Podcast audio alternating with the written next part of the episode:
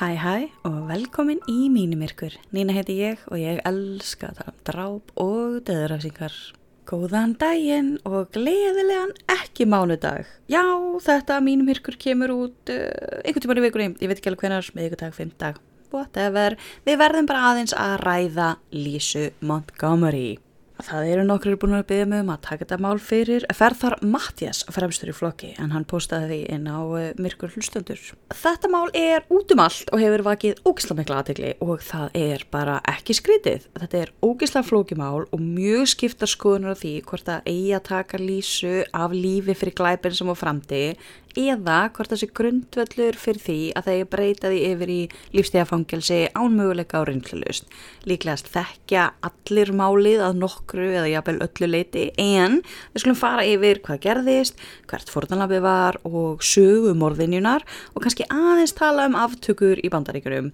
Ég er eiginlega ekki með nógu margar heilaselur í þetta en uh, ég gerir mitt besta. Við erum stödd í Skidmore í Missouri í Bandaríkunum og það er árið 2004.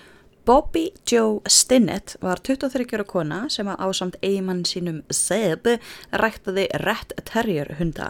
Þau höfðu verið saman í grunnskóla og höfðu verið gifti í eitt eða tvör ár og þau voru samt bara 23 ára þannig að uh, krútlegt og þau voru vist bara fullkomi par og samstiga í öllu og voðalega krútlegt allt saman.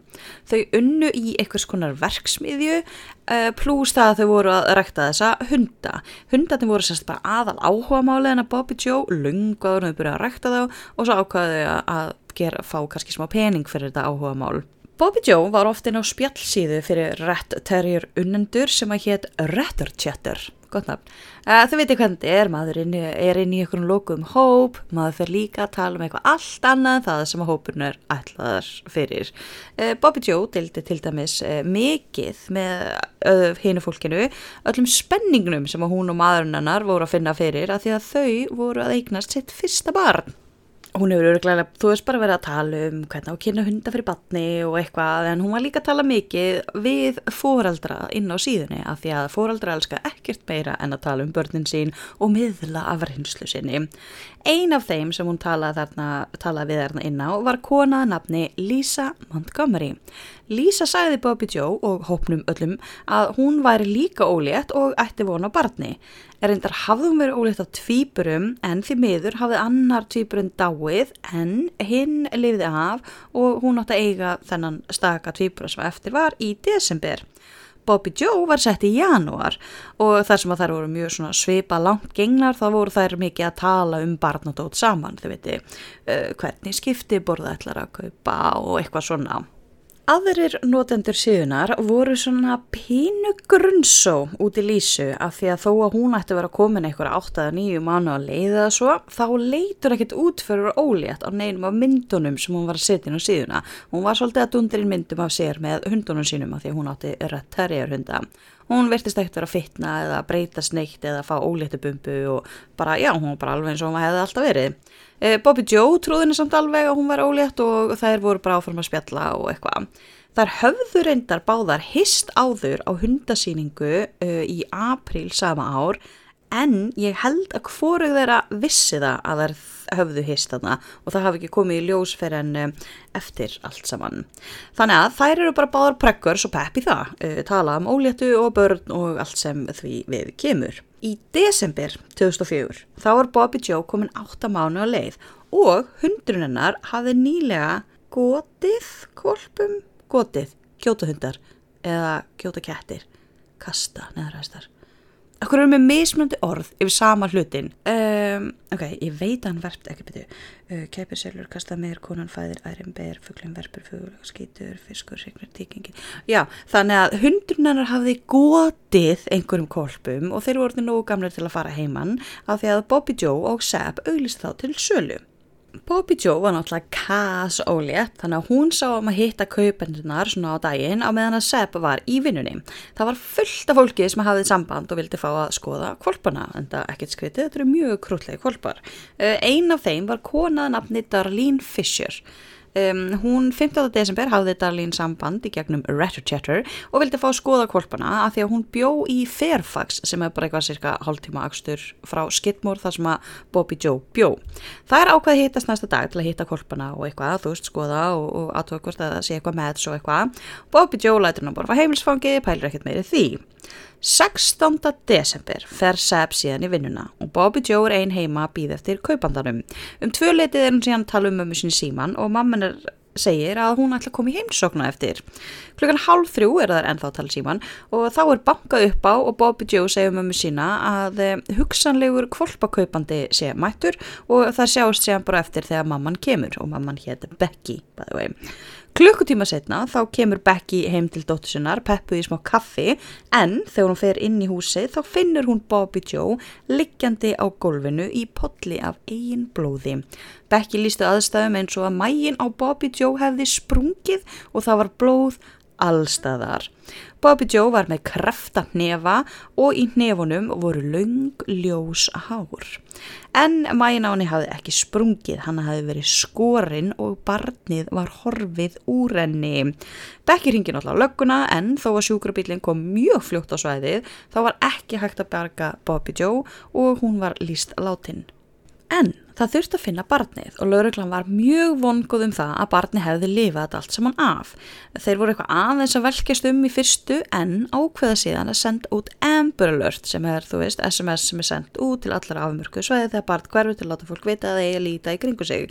En það hafði náttúrulega enginn séð þetta barn nema morðingin sem hafði að skora það út úr belgnum þannig að þetta var í fyrsta skipti sem var sendt út Amber Alert án lýsingar af því að enginn bókstaflega vissi hvernig barnið liti út. Engin í heiminum vissi það fyrir utan einn morðingja.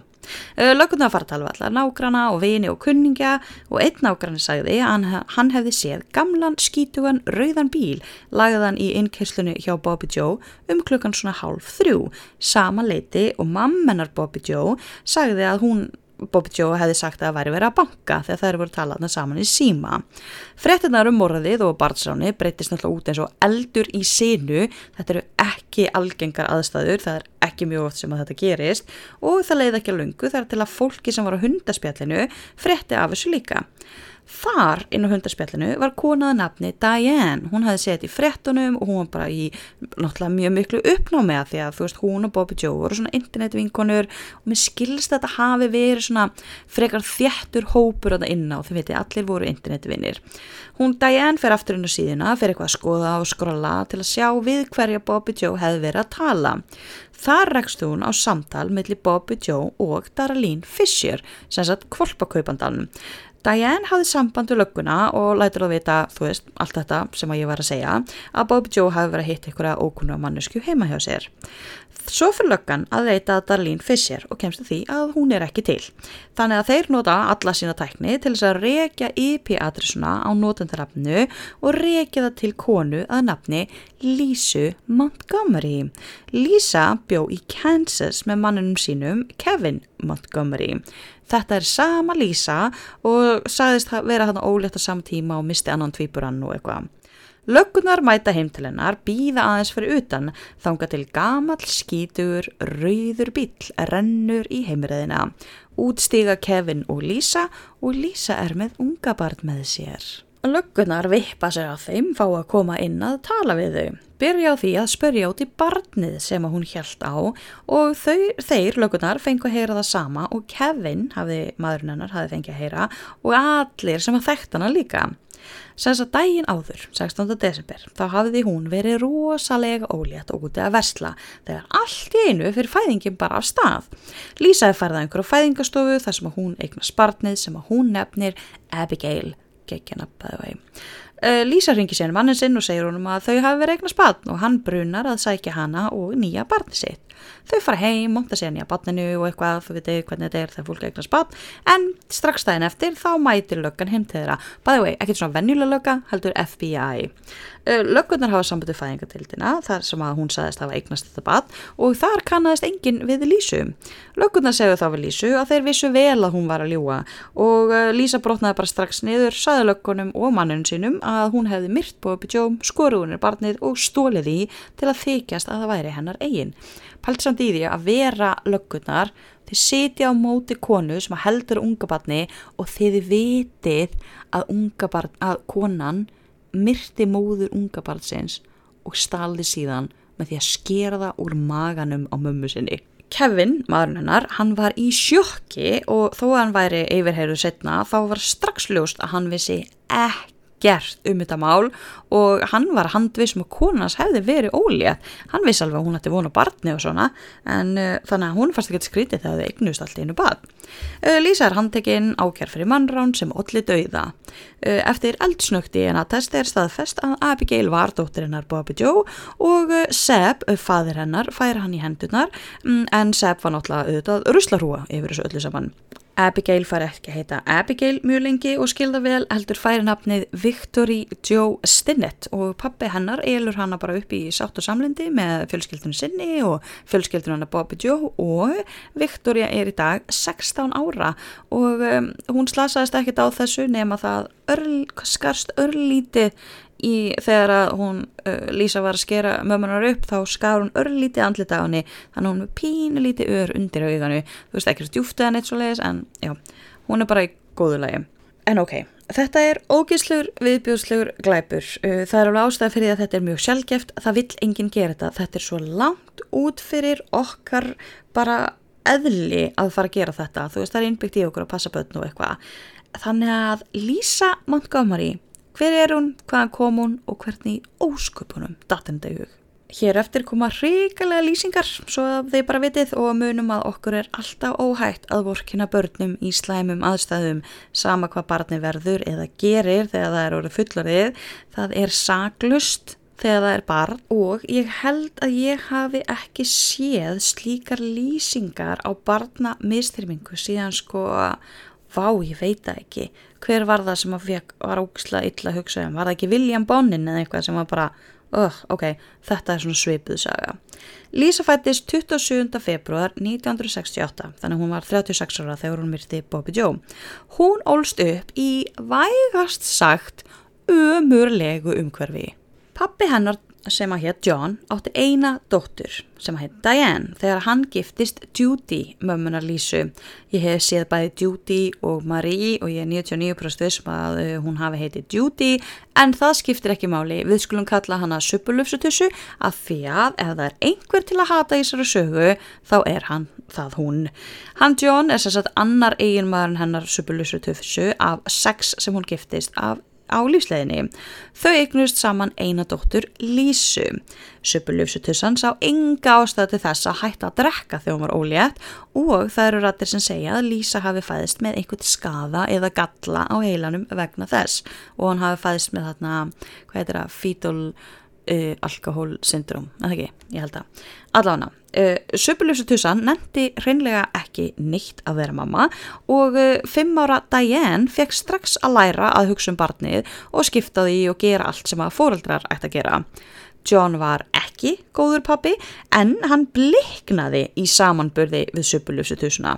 Hann drakk mikið og var mikið í burtu vegna vinnu sinnar en hann var sérsta, hermaður og var í hernum og var alltaf eitthvað endalust í Vietnam og eitthvað uh, og þegar hann var ekki heima þá landi söpulufsutusan hálfsisturnar Lísu og Diane með beltum og kústsköftum neitt er til þess að borða ráa lauka og standa naktar út í kulda allt mjög ó óeðlilegar uppeldisaðferðir. Það voru fimm ár á milli þeirra sistra en þar voru bestu vinkonur og gáttu ekki frá hvoranar verið. Þar sváðu með þess að svona sama rúmi eða í rúmum sem voru svona hlið við hlið og þar heldust í hendur þegar þar sopniðu. Ó, oh, dullur! Eh, það var helsta verkt í hennu í þessum heimi að vernda litlusist sína hana Lísu þegar hún er fimm bæði vegi. Þegar að mamma þeirra var að berja þær þá var hún að reyna að skíla Lísu og taka svona mest af þess á sjálfan sig og hún var að spara matið sinn og gefinni og var bara indislegt í tilbann. Suppulufsutussan mamma þeirra, já mamma er innan gæðslappa því að konan var hrenurækt að skrimsli og ef það er einhver sem ætti að vera döðdelt þá er það hún.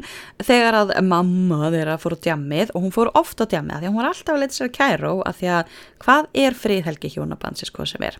En þegar hún fór á djammið þá fekk hún bara random fólk til að passa stelpunar yfirleitt einhverja eldri menn Eitt þeirra sem var mjög ofta passaðir fór að misnota Diane og nöðgani í hvert skiptið sem að mamma þeirra fór út. Lísa litla lá alltaf við hlýðin á henni á meðan áði stóð og hjælt í hendin á henni á meðan. Oh my god, ef þetta brítur ekki hjartaðið þér, af hverju til svona vond fólki heiminum? Þegar að John pappi og Judy mömmurskrýmsli skildu síðan þá fór John bara og skildi stelpuna sínar báðar eftir hjá Judy. Hann reyndar fekk svaklega mikið PTSD eftir að hafa verið í Vietnamstriðinu en það skiptir ekki máli. Hann sá Lísu dóttur sína ekki aftur fyrir hann að hún var ákjær fyrir morð 30 árum setna. En Diane, sem sagt, uh, dóttir hans John, hún var ekki dóttir uh, þarna suppulösutusunar og hún var tekin af heimilinu af barnavernd og sett á fósturheimili þar sem að hún ólst upp í ástof umhyggju. Af hverju litla sýstir hennar var ekki líka tekin þegar aðstöðu voru skoðar veit ég ekki.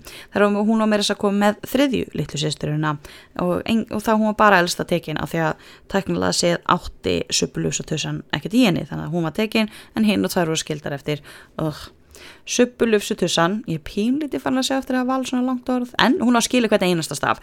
Hjælt áfram að pinta Lísu og öll önnur börn sem hún eignaðist eftir þetta með því að berja þau, hendaði mig kalda styrtur, já og svo drap hún hundin þeirra fyrir framann þau til þess að með því að berja hann með skoblu. Já, indælt. Uh, Lísa mátti heldur ekki tala hún mátti aldrei heyrast í henni þannig að mamman er að teipa alltaf fyrir munnin á henni með stregalímbandi eða duct tape. Söpulöfsutussan giftist síðan öðru manni sem að skiptir ekki máli heldur hvað heitir að því að hann var drullu deli sem að drakk ótæpilega landikonu sinna börn og leta alla stúlkunar á heimilinu fara úr öllum fötunum áður en hann flingti þær. Hann átti sjálfur fimm börn og fyrra hjórambandi og þau voru öll logandi hrætt við hann. Þessi börn byggu ekki hjá honum en komu svona yfir annað slægið og komu á sumrin og eitthvað svona Penny, 13 ára dóttir hans, kom reyndað svolítið oft yfir og þá til að passa Lísu og litlu sýstur hennar sem að hétt Patty. Þetta er að verða rosalega nafnsúpa. Muni bara Lísa, hún er aðalmálið. Uh, Lísa fekk núna ekki bara að hún mátti ekki tala, heldur mátti hún ekki gefa frá sig neitt hljóð. Ef hún var að borða og það heyrðist í gaflinum hennar þið veitir við diskin eða eitthvað, þá fekk hún ekki nota nývapur í marga mánuði. Það var allast til þess að hún myndi taka til og halda heimilinu hreinu en það mátt ekki heyrast í henni gera það þá var hún lamin. Þannig að það er ekkit rosalega skritið að Lísa gerði allt sem hún gaf til þess að flýja aðstæður, jáfnvel þó að það hafi bara verið í litla heilabúið og hún las endalust af bókum og henni var líst sem þögulli, góðri og gáfaðri af þeim sem að þekktu ekki heimilisaðstæður. Hún lærði að lesa í kirkjunni bara í svona sundundagaskólanum og hún var orðin fluglæst þegar hún var bara fimm ára. Hún var reyndar ótrúlega klár og gekk rosalega vel í skólanum þegar hún fekk að mæta í skólan það var ekkit aðsalega reglulegt eitthvað. Ok, er einu frá aðeins hraðar yfir þetta. Þetta er bara svo hrikalegt, þetta er eins og bílslis maður getur ekki hægt að horfa. Lísa eignast aldrei eina vini þegar hún barn einu vinir hennar voru sískin hennar og stjúpsískinni hún eignast reyndar eina vinkunum þegar hún var úlingur og eh, það var önnustelpa í skólanum sem að líka var að verða fyrir mjög miklu ofbeldi heima hjá sér og það er svona svolítið bonduð í gegnum það en því miður þá náttúrulega vildu þessir fóröldrar hennar Lísu alls ekki að hún myndi eiga neina vinir, vildi náttúrulega bara hafa hana einangraða og, og undir sínum vilja. Þannig að þeir bönnuði hennar að fara heim til hennar og bönnuði henni að koma heim til hennar, þegar þið veitir vinkonar mátt ekki hittast fyrir skóla og eitthvað sem er náttúrulega bara viðbjóðslegt öllu viðbjóðslegra var að drulludelin, maður, maður mömmunar, uh, byrjaði að nöðgani þegar hún var 11 ára. Þau fjölskyldan fluttu síðan í niður nýtt hús einhver stað lengst út í buska þar sem að enginn var nálagt þeim eða ekki hús, heldur svona, æg hvað heitir þetta, svona trailer eða svona hjólísa eitthvert.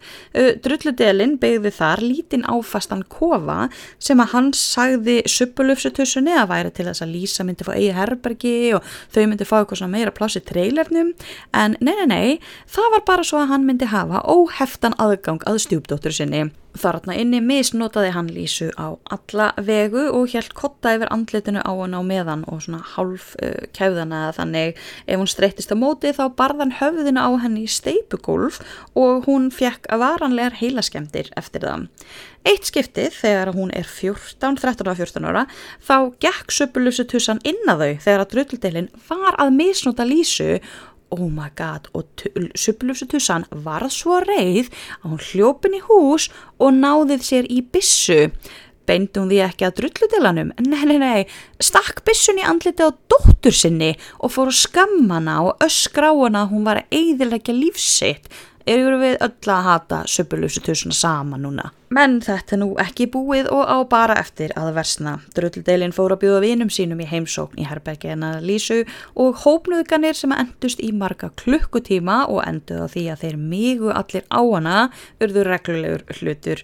Söpulufsutussan gerði ekkert í þessu, reyndar fór hún bara að gera meira í þessu og fór að bjóða vinnumönnum aðgangar dóttusinni gegn þjónustu. Þið veitu ef að þurfti pípara eða rafvirkja eða smið eða eitthvað, hann er borgaðan fyrir þjónustuna með dóttur sinni. Þannig að það er ekki skritið að Lísa byrja að drekka þegar hún var 12 ára, einhvern ban eitur hann spýra sem að mammanar var að bruka sjálf. Lísa reyndi mjög oft að segja frá ofbeldinu í skólanum, hjá læknunum, kennarunum, hjúkunni. Hún sagði Beksistunni sinni frá þessu en ég skil vel að Beksistin hafi ekki þóra að segja neitt að því að hún var, skilur sjálf að verða fyrir miklu ofbeldið með sér. Hún sagði frendfólki sínu frá sig, löggunni og einum frenda sínum sem var í löggunni. Engin gerði neitt, nei, nei, nei, þetta var bara eitthvað yngamál fjölskyldunar og það var bara óg og vandur og að fara að skipta sig eitthvað af yngamálum fjölskyldunar og ég get bara sagt ykkur það að allt þetta fólk á heimi fóngilsi, ég sverða. Þegar Lísa var 18 ára og var að útskrifast úr high school þá gekk henni ógæðslega vel í skólanum. Hún hafði tvö sumur áður, áður verið í einhvers konar svona þjálfunabúðum eða svona sumarbúðir slash heila þóttabúðir fyrir herin og hennar beigð vinna innan hersins og hjá sko flugherðnum af því að hún var bara það skarpur skólakrakki. En nei, nei, hún verður þá ólétt ekki skrítið. Hún ætlaði sér að fara í fósturöðingu og reyna að gera eitthvað lífi sínu en gerði það síðan ekki af því að hún var svo sturdlaslega rætt við mömmu sína. Mammanar var bæði vei á fjórðamannun sínum og hann var engu skári enn þér fyrri. Sá maður átti samt són og það var eftir sónin, sem sagt eftir stjúbrúðsinn sem að Lísa var ólétt. Hvað í, hvað í trailer trash hillbilly jíha redneck Georgia í gangi þarna? Hún giftist sum sér stjúbróður sínum og viðtók annað ofbeldi samband þar sem að hann meðal annars held henni upp að vassittara sem brendi af henni húðina og meðan hann nöðgað henni. Há, saði ég hún var ólétt á meðan á því stóð? Að því að hún var fokking ólétt á meðan á því stóð oh my god, þau eignust saman fjögur börn á fjórum árum hashtag ekki góls en fjórðabarni hennar Kyla var mjög mikið veik og fölluð þegar hún fættist uh, Lísa var líka neitt til þess að taka sig úr sambandi uh, eða þá mælt með því af læknum og hún var rosalega veik en hún vildi það ekki sjálf uh, og, en hún að því að hún var svona veik þá bara hafði hún ekki orkuði að berjast á móti en hún var rosalega bitur allt sitt líf eftir þetta að því henni fannst að hún hefði verið neitt í þessa aðgerð. En ég var að lesa ykkur skýrslur og hún var virkilega, virkilega veik, ekki bara andlega, heldur líka líkamlega veik og bara mm, ekki til þess fallin að vera eignar spöld. Hún er séðan greint með bipolar, hún skildi við mannin sinn sem var gott, byrjaði með öðru manni, hún leti sér oft hverfa í marga vikur í senn, stundum tók hún okkar akkana með sér, stundum ekki, það kemur eitthvað svona haldið mér, slefti mér, samband við eigimannin, ótrúmörg ástasambund við hérna ímsu menn, samskiptið við badnavendamenn nefnd að því hún hugsaði ekki um börnin sín og bara, já, svona heldur lífið hans áfram. Uh, 1998 kynist hún síðan Kevin Montgomery sem var öruglega fyrsti nokkuð næskaurin sem hún heiti í lífi sínu. Uh, hann átti sjálfur þrjú börn úr fyrra hjónabandi og hann var svona freka næs en hann vildi svona geðveikt gróft kynlíf, þetta er svona BDSM kynlíf, ekki þú veist, hann var ekki, þið veitir að nöginni eða þannig en Lísa náttúrulega kunni ekki segja nei þannig að þó hún vildi þetta ekki þá þóru hún ekki að segja neitt við hann en árið 2000 þá giftaði síðan. Lísa drakk mjög mikið og á einhverjum tímapunkti þá fekk hún mjög þungt höfuðhögg og misli, misti tengslið raunveruleikan í eitthvað smá tíma og hafði eftir það mikla skapsveiflur og eitthvað. Eh, það er að minnskvæmst það sem að sálfræðingurinn fyrir lögfræðingina hann segir. Eh, hún fór líka ljúa til um það að hún var ólétt, þóttist farið fóstureyingar og missa fósturinn og mannunum hennar gruna ekki neitt af því að hann vissi ekki að hún hefur tekinn úr sambandi. Svo árið 2004 þá var heilmikil forraðsparata á melli Lísu og fyrfandi mannsinsennar um börnin sín. Um, Lísa var búin að þykjast vera ólétt á þeim tíma en barnsfærarna vissi vel að hún hefur tekinu sambandi og hótaði að segja öllum frá þessum líka óléttum. Uh, Lísa ótaðist að það myndi grafa undan trúverðuleika hennar og hafa áhrif á það hvort hún myndi fá að hafa börnin sín hjá sér og kannski var það þess vegna sem hún var svona ekstra örvendingafull um að fá barn í hendurnar í þetta skiptið. Lísa vildi alls ekki missa börnin sín, hún elskaði þau mjög mikið en hún vannrækti þau en það hafði náttúrulega aldrei verið hugsað um hana en þú veist, leitaði þér hjálpar ef þú áttar þig ekki á því að börnin þurfa mat og föt og regluleg buð og eitthvað. En Lísa er í boppa að því að hún er búin að segja öllum að hún beri barnundi belti, þú veist manninu sínum, fjölskyldunum sinni, vinum sínum og allt þetta, nema það að hún er farin að nálgast nýju mánu meðgöngu en hefur bara ekkert barn í mallanum, vesen. Þannig að þegar hún kemst að því að Bobby Joe er ólétt og er að selja kvolpa þá tekur hún því eins og himnasendingu. Hún hefur samband við Bobby undir fölskunafni og kemur heim til hennar. Þegar Bobby Joe sneri baki hennar tók Lísa band úr vasanum og kyrtana tók síðan hníf og skar upp á henni magan. Uh, kemur svo ljós að þegar hún var handtekinn að hún hafði hort sko á öll vídjón á internetinu sem að það síndu keisaraskurði en henni tókst allavega að koma krakkanum út nánast heitli og húfi eins og ég sagði hann þá var hún hana með pínu skurðindur auganu en það var ekkert alvarlegt og við vitum séðan hvað gerist eftir það. Eftir að Lísa var handtekinn sagðist hún ekki verað seg um mannránið og morðið og allt þetta vegna geðheilsu sinnar. Það kom alls konar sérfræðingar sem bara vittnum um það að Lísa væri með skada á heilanum, að hún væri með pseudosciasis sem að er þegar að kona heldur hún sér ólétt, hún var með þunglindi, borderline personality disorder og PTSD, að hún hefði ekki eftir rænu til að átta sig á afleggingum gjörða sinna, nema það að lögfræðingarnir hennar sögðu ekkert frá uppeldun á henni eða sögunennar eða neitt þannig. Saksóknari bendi réttilega á að Lísa hefði planað morðið, hún hefði farað undir fölsku yfirskinni, átt að segja á því hvernig var best að komast inn í húsið, hóði hort á þessu vítjó til að undirbúa skurðagerina, hún kom með áhöldin með sér, hún vissi vel hvað hún var að gera. Þannig að það er ekki skritið að Lísa var fundin seg og hún var dæmt til döða. Þá tekur náttúrulega við heil mikið pappísferðli af alls konar áfrýjum og eitthvað því þekki þetta en Lísa fekk núna nýja lögfrænga sem að bentu á að hún hefði alist upp við vægast sagt viðbjóðslegar aðstæður og að það ætti ekki taka hana lífi heldur aðstóðana. Lögfræðingarna hennar vildu að döðurafsingunni yrði breytt í lífstíðarfangilsi. Þetta fær sér fram og tilbaka enda lust. Hún var dæmd í Missouri þar sem að fylginu sem að þetta átti sér stað allt saman en að því að hún var ákjær fyrir federal crimes, þess að allríkis glæb sem að er mannrán sem að veldur dauða þá mátti dæmana til dauða af því að þetta var sér að það má fyrir ákveðna glæbi. Málið er að það er mjög langt síðan að einhver hafi verið tekin af lífi fyrir allríkis glæb. Síðan tekur Trump við embætti og Trumparinn elskar döðarafsingar. Hann fyrirskipar að Lísa skul verið tekin af lífi áður en kjörtímabili hans er búið. Lísa var alls ekki eina báti í þessu af því að það voru fyrirskipar 12 aðrar aftökur sem voru í þessu ferli öllu saman eða svona komin á lokapunkt í ferlinu. Þess vegna er þetta svona mikið mál. Ekki bara er fólk gáttað á fjöldanum af þessum aftökum, svo út í það eftir, heldur að því að Lísa er fyrsti kvennmaðurinn í næstu 70 ár sem að ríkið tekur af lífi. Síðustu 45 ár hafa 16 konur verið teknar af lífi í bandaríkunum en af fylgjónum en ekki ríkinu og það er munur þar á, ok, ég er ekki sérfræðingur í bandarísku réttakerfi, ég er svo langt frá því, en fylgisaftökur eru miklu algengari en allríkisaftökur eða ríkisaftökur. Þessar ríkisaftökur eru sparar fyrir ríkisglæpi en þar með að líka vera notar til þess að fá döðarafsingu á fengum sem eru dæmtir í fylgjum þar sem að döðarafsingin er ekki notuð eins og bæði þetta var að gerast í uh, tilfellinu hjá Lísu. Og ef að fylgið breytir rafsingu fanga sem hafa fengið döðarafsingu þá má ríki taka tilbaka og láta döðarafsinguna standa ef þeim finnst að það sé ekki rétt ákverðun hjá fylginu að hafa viðkomandi fanga í uh, sérst bara fangilsi sem ég skil ekki af því að það er fylgið sem að heldur þessu fólki uppi og það kostar miklu meira að taka einhvern lífi heldur en að halda honum uppi í fangilsi í 50 ár. Það hefur verið pása á aftökum ríkisins í 17 ár og reyndar hefur döðarafsingum fækkað rosalega mikið síðustu ár í bandaríkunum og bara farið hægt og rólega niður, niður á við uh, síðustu ára tugi En ríkistjórnarnas Trump tók þessa pásu af og fór að taka fólk aftur á lífi. Árið 2020 þá tók ríkistjórnin nýju manns af lífi og það hefði átt að vera þrýr í viðbútt sem að frestaðist vegna COVID. Aftaka Lísu frestaðist emitt til 12. januar að því að lögfræðingarnar hennar fengu COVID og voru ekki í ástandi til þess að verja síðustu áfríðunar.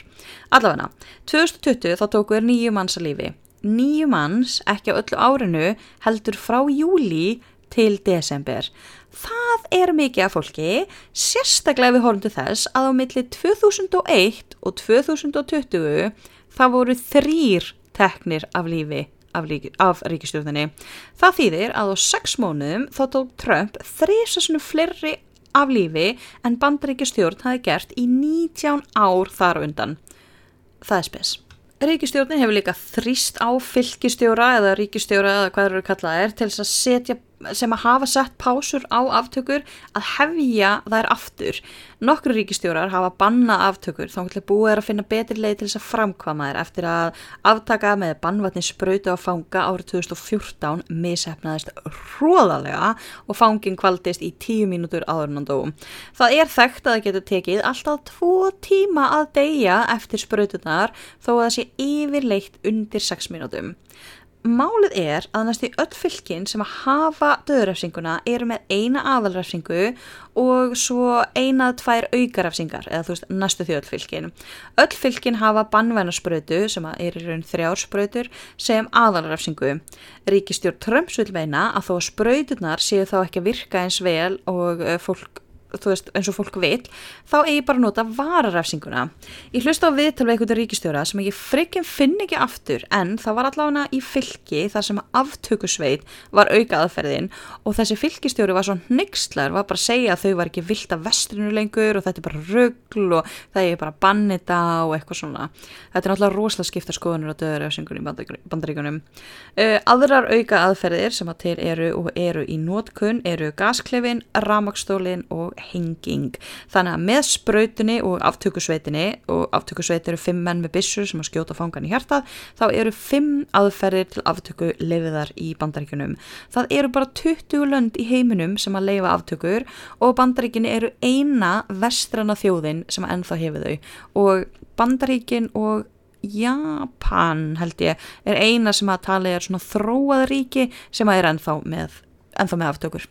Á milli 1976 og 2020 þá tóku bandaríkinn samtals 1529 manns af lífi. Þar af voru 1248 teknar lífi í Suðuríkjónum og 571 af þeim eru í Texas. Það þýðir að eitt þriði af öllum aftökum síðustu hvaða 40 ára e, voru framdar í Texas og þeir elska döðurafsingar í Texas. Þetta er svo mikið innbyggt í amerísku þjóðuna að hafa döðurafsingar en pæli svona í því hvað þetta er skrítið. Þú veist, ó, þú drafst mann, það er bannað, þannig að ég ætla að drepa þig, eða þú veist, við, ríkistöðin, ætlum að drepa þig. Þetta er svo skrítið að ríki geti valið hverju lifa og hverju deyja, þú veist, innan einhverja regla ramma einhvers. Ó, það finnst þetta, þetta er svo, þetta er svo, þetta er svo förðulegt ef maður fyrir að pæla í þessu og ég hef sko aldrei falið að neitt að ég er alltaf glöð þegar morðingjarnir sem er tek fyrir tekna lífi. Það er ekkert af því að þeir eru tekna lífi þú veist út á döðarafsingunni það er bara því að þeir dóu og heimurinn er betri á þeirra. Kláralega þarf að skoða hvert mál fyrir sig eins og Lísu Montgomery ef við kannski koma af henni aftur. Eh, það er bannað að taka fólk sem að ávið geðran vandamál stríða af lífi, þú veist þá eru við náttúrulega að meina mikil geðran vandamál. Hennar mál hefur verið svona mikið fram og tilbaka því að allir eru ósamlega um það hvort hún eigi við geðran vandamál stríða. Ég las 200 blaðsina rítgerðum hana sem að sálfræðingur á vegum lögfræðingana hennar skrifaði og hann segir að hún sé alveg kjagsruglu heim á spítala.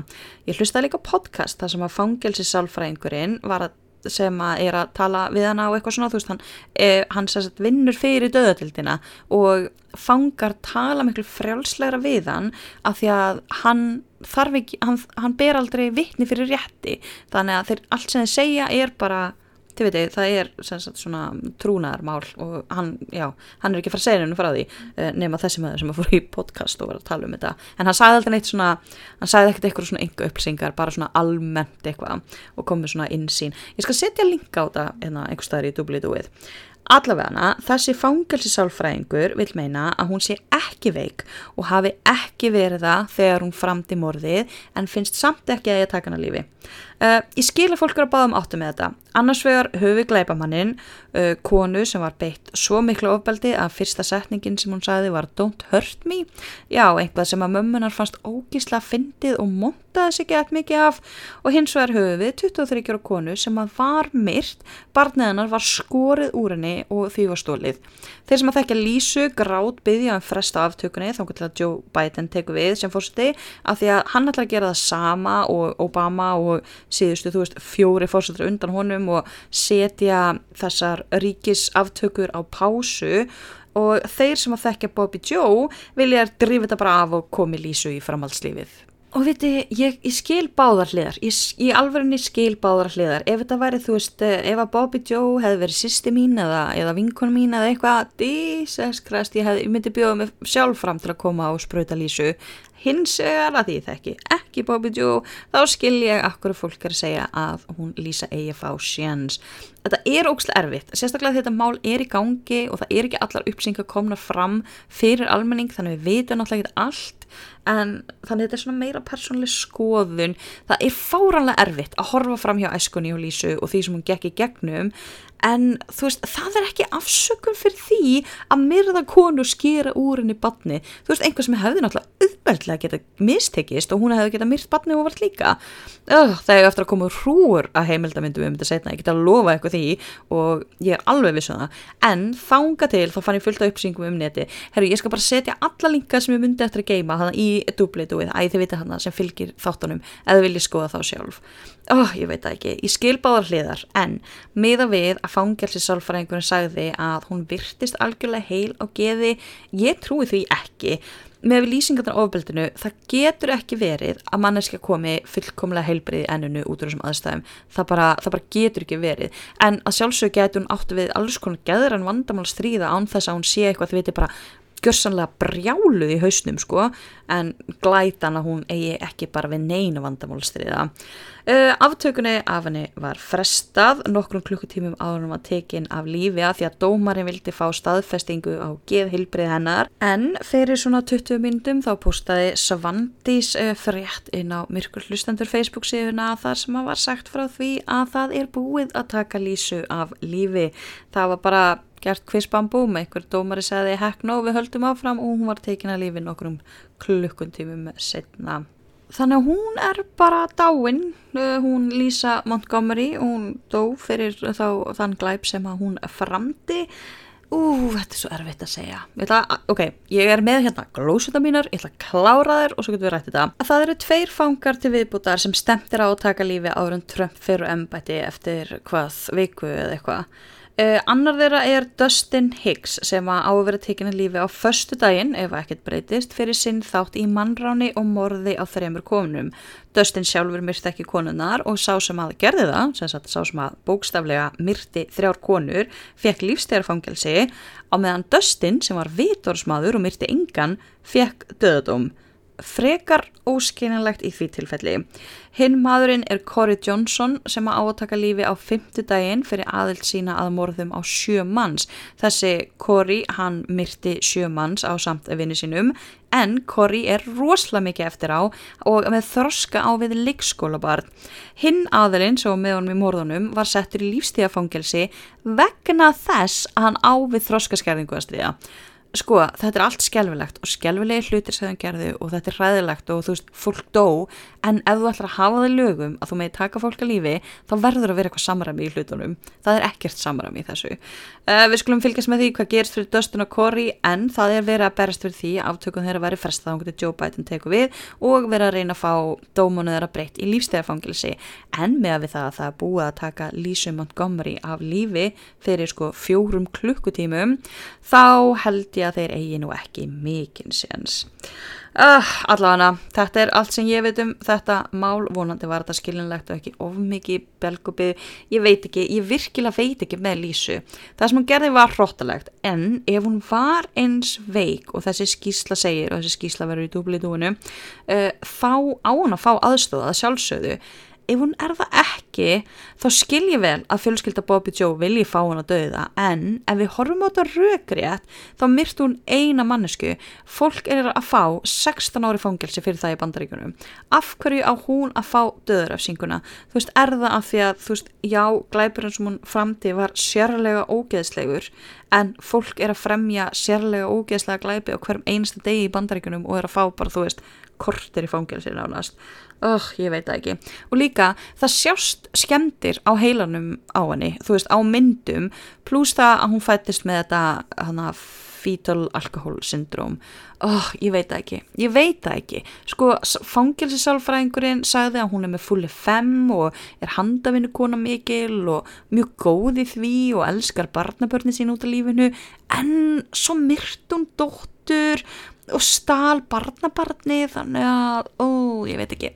Vinkona Bobby Joe sagði viðtali að allir var að tala um Lísu en enginn var að tala um Bobby Joe sem að er alveg rétt. Ég fann rosalega takmarkar upplýsingar um Bobby Joe á internetinu oh, ég veit ekki með þetta. Ég veit ekki með málega en að Lísu. Ég sveiblast líka rosalega mikið til. Það kemur að döðarafsingunum mér finnst döðarafsing ekkert að vera versta rafsing sem til er, var ekki miklu verra að setja einangrunni 50 ára eða eitthvað?